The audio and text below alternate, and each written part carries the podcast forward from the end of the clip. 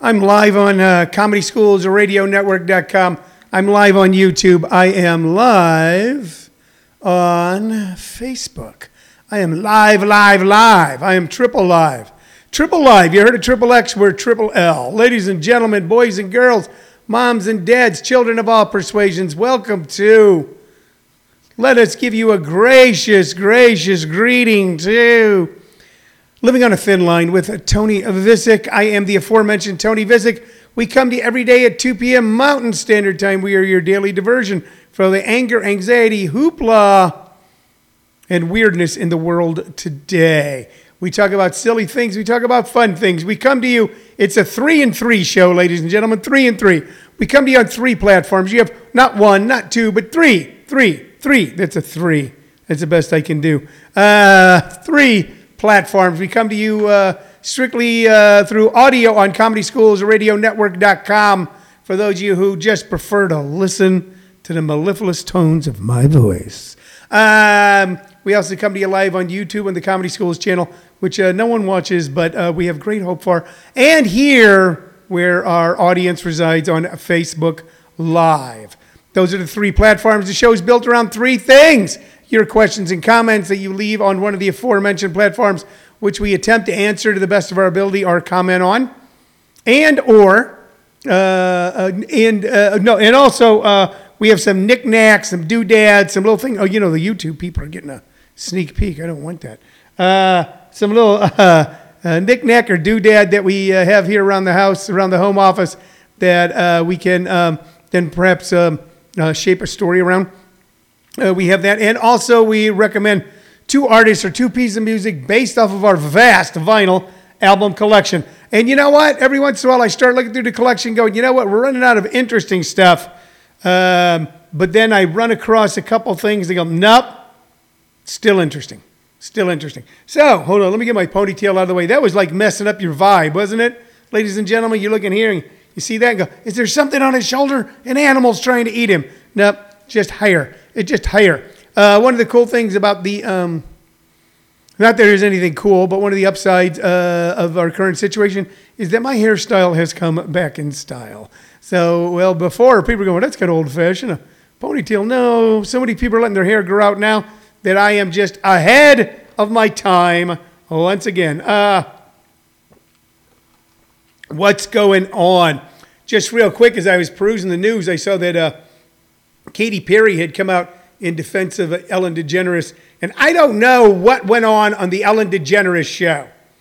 I actually don't, but probably one of the most liberal, progressive, woke shows. And to be honest with you, I don't think I ever watched an entire episode of Ellen's talk show. Just not my thing.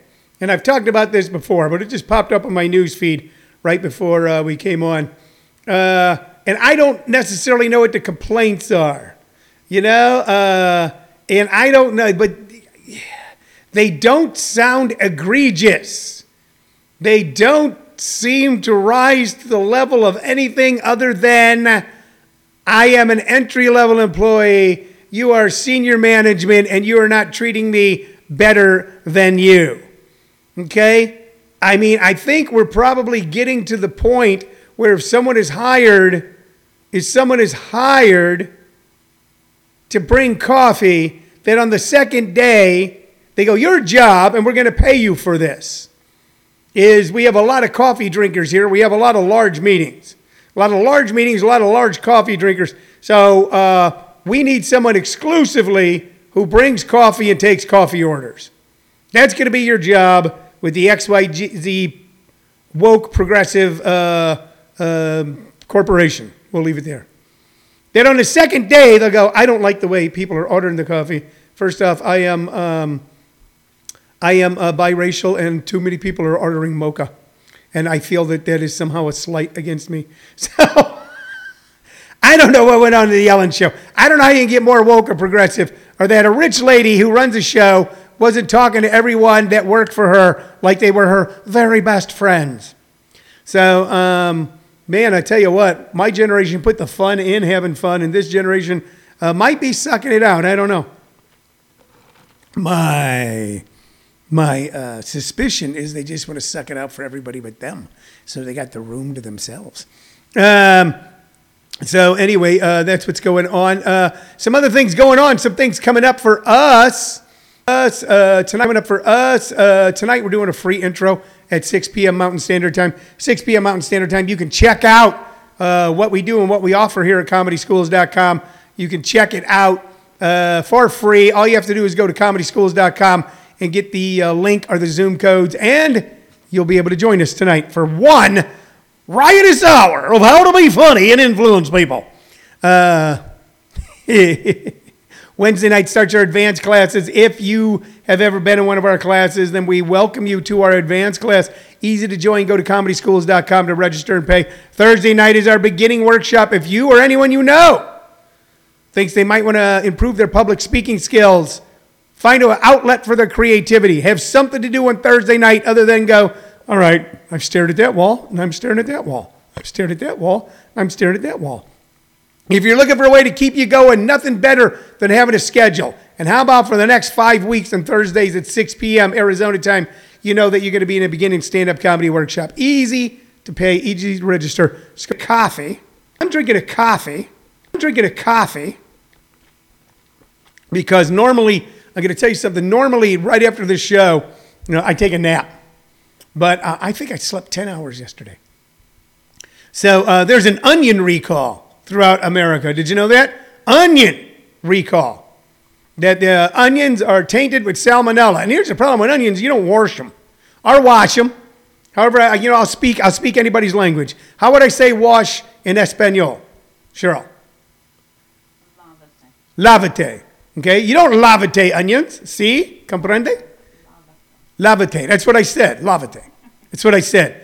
See, I'm trying to learn Spanish. I've been watching novellas at night with uh, my wife. We're watching uh, uh, La, La Risa del Sur, La Risa del Sur, which means Queen of the South.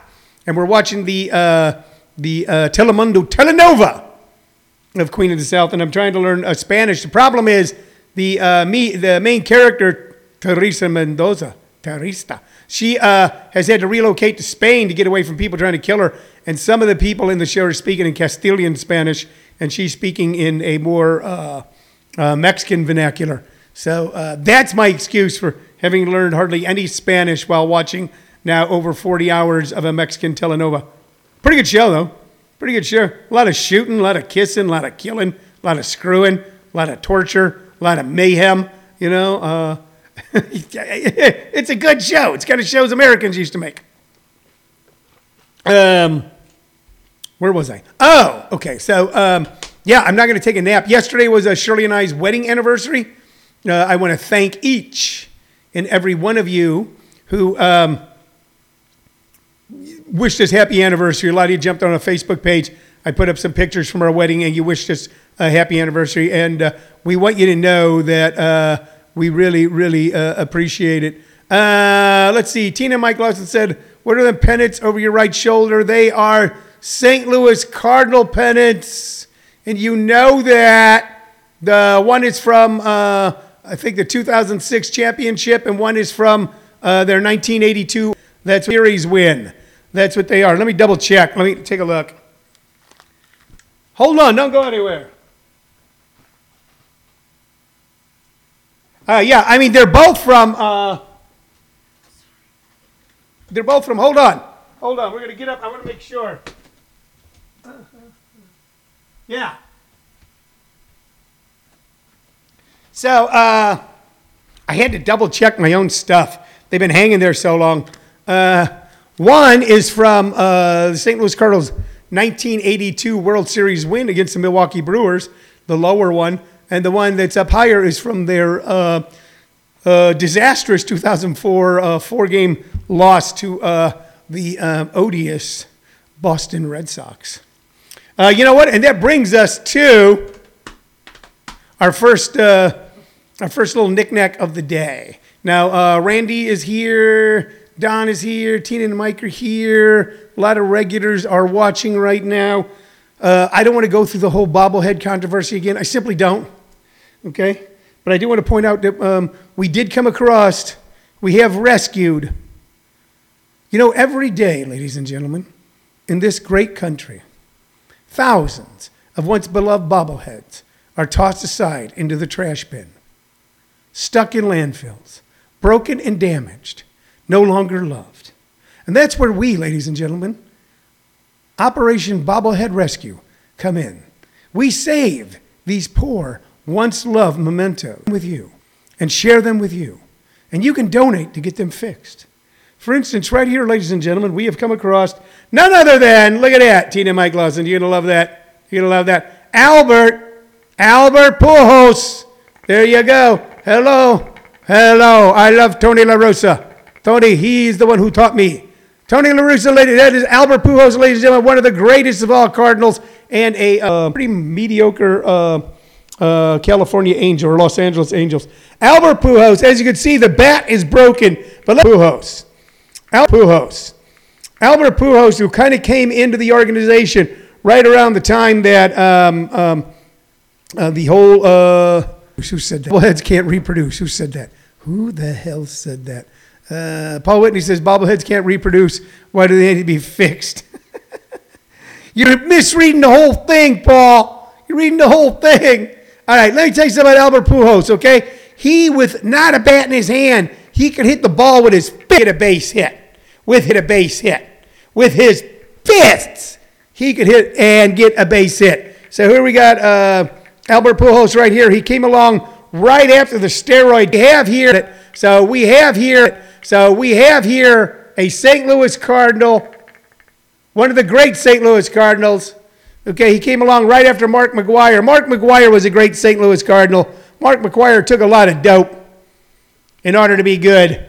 And that made Mark McGwire no different, in my mind's eye, than Jimi Hendrix, Jerry Garcia, or any other great rock musician. They took a lot of dope to be good. Mark McGwire did. Uh, Mark McGwire, Barry Bonds, all of the steroid guys of the steroid era are now looked down upon. But people forget that there had been a baseball strike that really kind of damaged baseball, kind of damaging the minds of the public. And what brought people back to the park in droves were all of a sudden these incredible figures hitting these towering home runs, smashing records like crazy.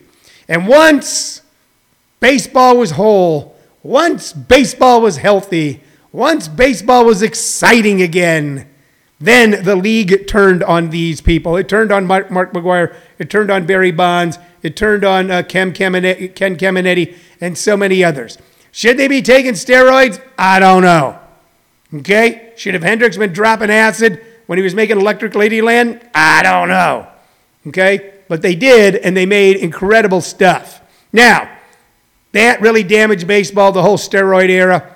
Um, and then along came people like Albert Pujols, who was just a natural wonder. Okay, never a hint of scandal, never a hint of shame, and he changed things around.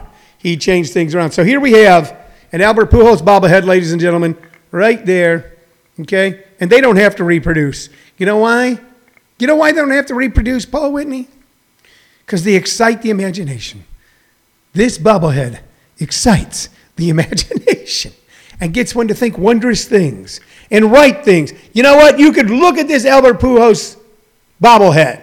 You can stare at it and start writing about it. And as you're writing about it, you can start thinking about someone, a crush you had on someone in high school. And then you write a great love poem, okay? And someone else reads it. And they read it and they get so excited they go and have sex with their wife and they have a baby that becomes the next president of the United States. So don't tell me.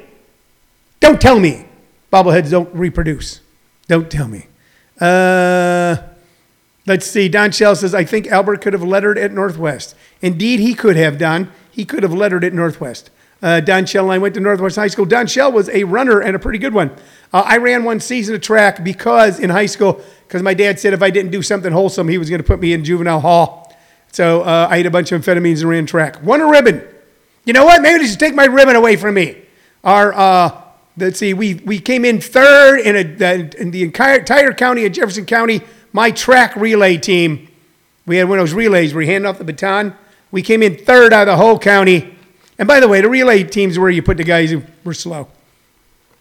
Uh, we came in third and I got a ribbon. Maybe, Don Shell, maybe Northwest High School should be forced to go back in its archives, find the ribbon I won, and take it away from me because I was on uh, pep pills. anyway, Fazio says, shit, I wish steroids, they all do weights and they all take vitamins. Most of them take some kind of uppers. What's the difference? They're there to entertain us, right? Yes, yes. Now, Paul Whitney collects wrestling figures. There is an organization that doesn't give a damn, doesn't give a damn if you take steroids, because that's all based on show. But yeah, you know what? You know, steroids may be, you know, and this is something we have to visit after all of this, revisit, may be the, you know, medication, okay, and then performance enhancement drugs, when properly administered, might be the next evolution in American sports and for mankind. They just might be. They just might be. You know, there is such a strict uh, policy about any sort of uh, drug in Major League Baseball, yet they're constantly selling us beer in the stands that we've now reached. At one time, at one time, you know, uh, all the baseball players were clean, you know, and the audience was stoned. Then, after a while, we're back to that. You got a bunch of drunks watching a bunch of guys that can't even take an aspirin without having to pee in a cup. You know, we've reached this weird point. It's like, you know, we've reached a weird point in a lot of things. I went and saw Dead and Company in Phoenix and uh, the uh, latest uh, iteration of the Grateful Dead. And we're going to get to the music in a moment because this applies to what I just said about everybody in the stands loaded and the ball players aren't. Uh, there were these machines. We, uh, we were in the pit. We were right up against uh, the little fence, and there was the band. And it was really cool and exciting, at least for me. You know, it was a cool time. Shirley and I went. We had a lot of fun. We had a fence to lean up against, so it wasn't like we got worn out just standing there for four hours. And they played about four hours. You get your money's worth at a dead show if you're a dead fan. They had these fans just blowing air out. So we go, this is nice. They're kind of cooling everybody off. and then the word I got from talking to someone who worked there is they have those there so all the pot smoke and all of that doesn't blow up on a stage and make them too high. Because not everybody in that band gets high anymore. Matter of fact, the majority of the band doesn't get high. And there we had a Grateful Dead show where he'd reached critical mass, where a band that used to be higher than the audience, and now the audience is higher than the band. America keeps changing, ladies and gentlemen. You got to keep up with these changes. You just simply do. All right, but I'm with Champ, and I always have been that thought there has to be some sort of thought about these performance enhancing uh, drugs. You know, I had a guy one time, Todd Link. Is he still here? No, Todd's not here, but I talked to Todd. Todd's a, a great comic. He's been a, a, a great comic for like 20, 30 years, 30 years or so. We worked together a long time ago. And on a long trip between towns one time, we were talking about steroids, and he goes, You know, the problem with performance is not the use of performance enhancing drugs. He goes, just like there's not a problem with, for most people if they have just like one beer a day. They have a couple on the weekend. It's not a problem. So the problem is the overuse of them. He said if you use Dianabol, which was an ancient version, champ, you know what I'm talking about, one of the original versions of steroids. He goes, if you used it at 15 milligrams a day and cycled six weeks on, six weeks off, you'd probably have no negative side effects. None, but you would have quite a bit of performance enhancement. So by making it illegal, it becomes something that isn't monitored and then it becomes overused. So we need to legalize steroids and we should all bulk up. Let's get massive. All right, let's get to the music, shall we? Um, got a couple things here to show you. Uh, one is just kind of fun. Uh, I don't know if we've talked about this band before, but we're going to talk about it again. Here they are. This is the Mamas and the Papas Deliver. This is called the Mamas and the Papa Deliver. All right? So uh, the mamas and the papas were probably one of the most charismatic, exciting vocal groups of the mid to late 60s. Just stunning, stunning vocals and stunning, stunning songs. And on this album, The Mamas and Papas Deliver, and I don't see a year on it exactly, but this is like an original, okay? Uh, by the way, on drums on this album, okay, the legendary legendary Hal Blaine. One of the cool things about the Mamas and the Papas, we later on found out that a lot of bands like the Byrds and the Beach Boys and so many others did not um, play their own instruments on their recordings. We never worried about the Mamas and the Papas. Uh, the Monkees, of course, we always knew that didn't play their own instruments. Uh, we didn't worry about that with um, uh, with the Mamas and the Papas because they were known for singing. Your musicians, they were vocalists. The musicians on the Mamas and the Papas deliver such a great album, such great vocal harmonies, just soaring, just majestic. Where Hal Blaine, who played drums and percussion almost every song in Los Angeles in the recorded in Los Angeles 60s, uh, Larry Knechtel, whom I'm not familiar with, Jim Horn on flute and saxophone, Joe Osborn on bass, uh, who was, um, I believe, uh, he was uh, considered one of the legendary members of the Wrecking Crew. All right, but not one of the main ones. Uh, Eric Hord on guitar, P.F. Sloan on guitar. Now, for those of you deep in the paint, those of you of a certain age, you'll remember P.F. Sloan from a song called uh, Eve of Destruction. Uh, Gary Coleman, Coleman on uh, percussion. Gary Coleman on percussion, but I don't think the kid from Facts of Life. Excuse me. Here are the songs. Excuse me. Here are the songs. Songs on here.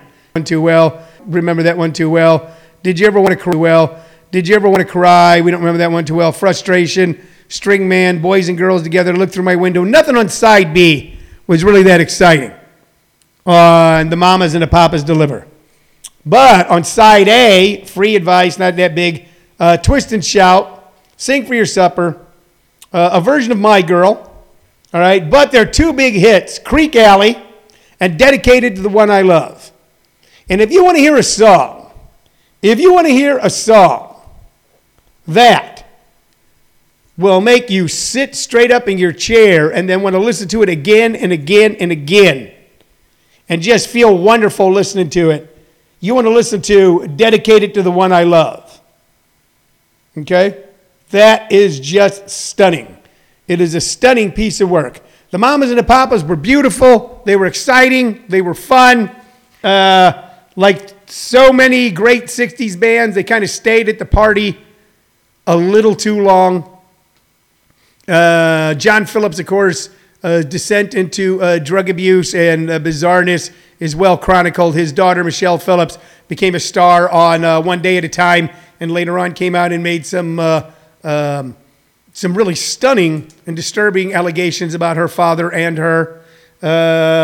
Mama Cass Elliot died far too young over a drug overdose, very similar to the drug overdose that Janis Joplin and Jimi Hendrix suffered. Uh, Denny stuck around for a long time, but later on, another generation accused him of uh, sexist behavior at um, uh, certain festivals and stuff, which I don't think, yeah, you know, you're talking about rock stars here. Uh, and then, of course, uh, uh, Michelle Phillips was the survivor, of course. Um, the incredible survivor, the tenacity, the uh, understanding of her power, both as a vocalist as a, and as a mind and as a body, served her well. She went on to be a muse and a, a constant dater of every famous star in Hollywood. Uh, and one of her daughters, of course, went on, and some of her daughters went on to great fame themselves. Uh, the end of the life, or the couple of them are still alive, but towards the end of their life, um, reminds us all that in any life well lived over a long period of time, there will be some things that maybe view askance, that each generation will view another generation through a prism that may be uh, cracked, that may not be correct. It's very easy to view, it's very easy to judge people when you haven't been around long enough to do anything worth judging. But the music is absolutely stunning. The music is absolutely stunning. And while I wouldn't recommend hanging out with John Phillips sometime in the mid 70s at his house when he was shooting up, okay, I wouldn't recommend that. I would recommend that you go to YouTube today and Google dedicated the one I love. Look at their Ed Sullivan performance.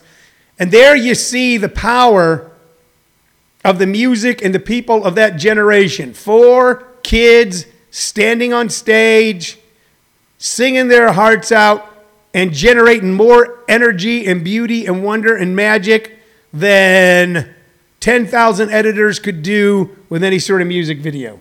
So we're really recommended, dedicated to the one I love by the Mamas and the Papas. The next, uh, the next, I'm getting older, my voice is changing. Uh, the next band we're going to suggest is this. This is Spencer Davis's greatest hits. Spencer Davis's greatest hits. The Spencer Davis band has been around forever, but its time in the light was rather brief, and it was in the mid 60s. Okay? Uh, give you an idea, the Spencer Davis group was voted Europe's number one rhythm, rhythm and blues group in 1966. So um, this band was made up of um, the main people in the band were Spencer Davis and then two brothers. And one of those brothers being Steve Winwood. Steve Winwood went on to form the band Traffic, which became iconic in late 60s British blues rock, jazz rock, fusion rock, prog rock bands. Matter of fact, one of the all time great jazz prog rock band uh, albums ever to come out of England uh, in the early 70s was Low Spark of High Heeled Boys by uh, Traffic. But before he was in Traffic, Steve Winwood was in the Spencer Dra- Davis group and did a song that remains iconic to this day, which is Gimme Some Lovin'. And it was written by Steve Winwood and his brother. They also did I'm a Man, okay, which was written by uh, Jimmy Miller and Steve Winwood. Somebody help me on the green light, Time Seller, Don't Want You No More, Keep on Running, uh, a version of Midnight Special, Blues In, and Searching. So the big, really, two big hit songs coming out of Spencer Davis Group was Gimme Some Lovin', Gimme, Gimme Some Love, Gimme, and I'm a Man. All right? Spencer Davis, who's still around, I think my brother Jerry has either met him or know people that know him. Um Tina might say my voice changing and going through puberty. I'm going through something. I'll tell you. I'll tell you that right now. I'm going through something right now. Uh, let me see here. Um, what was I going to tell you about? Uh, Spencer Davis is, is still around, okay, but never achieved the fame that he did when Steve and his brother, uh, either Michael or Mick Winwood, were in the band with him. Okay, and Spencer Davis was he falls in a category. There's a big three. There's a big three, and it's uh, Spencer Davis, John Mayall, and Long John Baldry. Long John Baldry, Spencer Davis, and John Mayall of being really progenitors, bands where a lot of the then legendary and what will music that'll go on as long as Sinatra's, as long as John Philip Sousa's, perhaps as long as Beethoven's, uh, legendary artist uh, uh, began. You know, so uh, I think half the Rolling Stones started out with John Mayall. You know, half of uh, Fleetwood Mac started out with John Mayall. Um, people started out with Steve Winwood. Not- I mean, started out with Spencer Davis, notably, note, most notably Steve Winwood, who went on to do all kinds of incredible things. Um, and then Long John Baldry. And Long John Baldry is an interesting guy. You might want to look him up. Uh, early to mid 60s, the late 60s, kind of local star in England, had some hits. Known, if he's known at all in America, for a song that got some album oriented rock uh, play in the late 60s, early 70s called uh, Don't Lay No Boogie Woogie on the King of Rock and Roll. Uh, Rod Stewart started out with Long John Baldry, uh, others as well. Okay, I think Rod started out with Long John, then went over to Jeff Beck Group, then went over to Faces, Small Faces, Faces, and then, of course, uh, became a star in his own right, uh, using each one of those bands as a stepping stone to his own personal fame. Long John Baldry is also very interesting because not only was his band one of the bands that a lot of great artists uh, uh, started with, uh, he was. Uh, here's something interesting. If you know that song by Elton John, "Someone Saved My Life Tonight," "Someone Saved My Life Tonight," "Sugar Bear." All right, that's a terrible version of it, but it, it kind of reminds you of it. Okay, uh, Sugar Bear was Long John Baldry's nickname. Long John Baldry was during a time when it could be a lot of trouble for you, an unabashed gay man. He was a gay man in a very heterosexual world, which was the world of mid 60s British rock and roll. And Elton John, during a dark period of his time when he was considering suicide, credits Long John Baldry with saving his life with either a phone call or series of phone calls where he talked him up and out of it. And that's where the, the line, someone saved my life tonight, Sugar Bear, comes from. So, like John ba- Long Baldry said, it's easy for me to say. Long John Baldry said, okay, don't judge a book by its cover. Okay, sometimes we don't judge the work by the person who made it. Okay, and it's easy to judge when you ain't done nothing yet. But we're going to be back tomorrow to not judge you and just have tons of fun with bobbleheads and rock and roll and more in store on Living on a Thin Line with Tony Visick. And we're not going to lay no boogie woogie on you fans of rock and roll. Bye bye.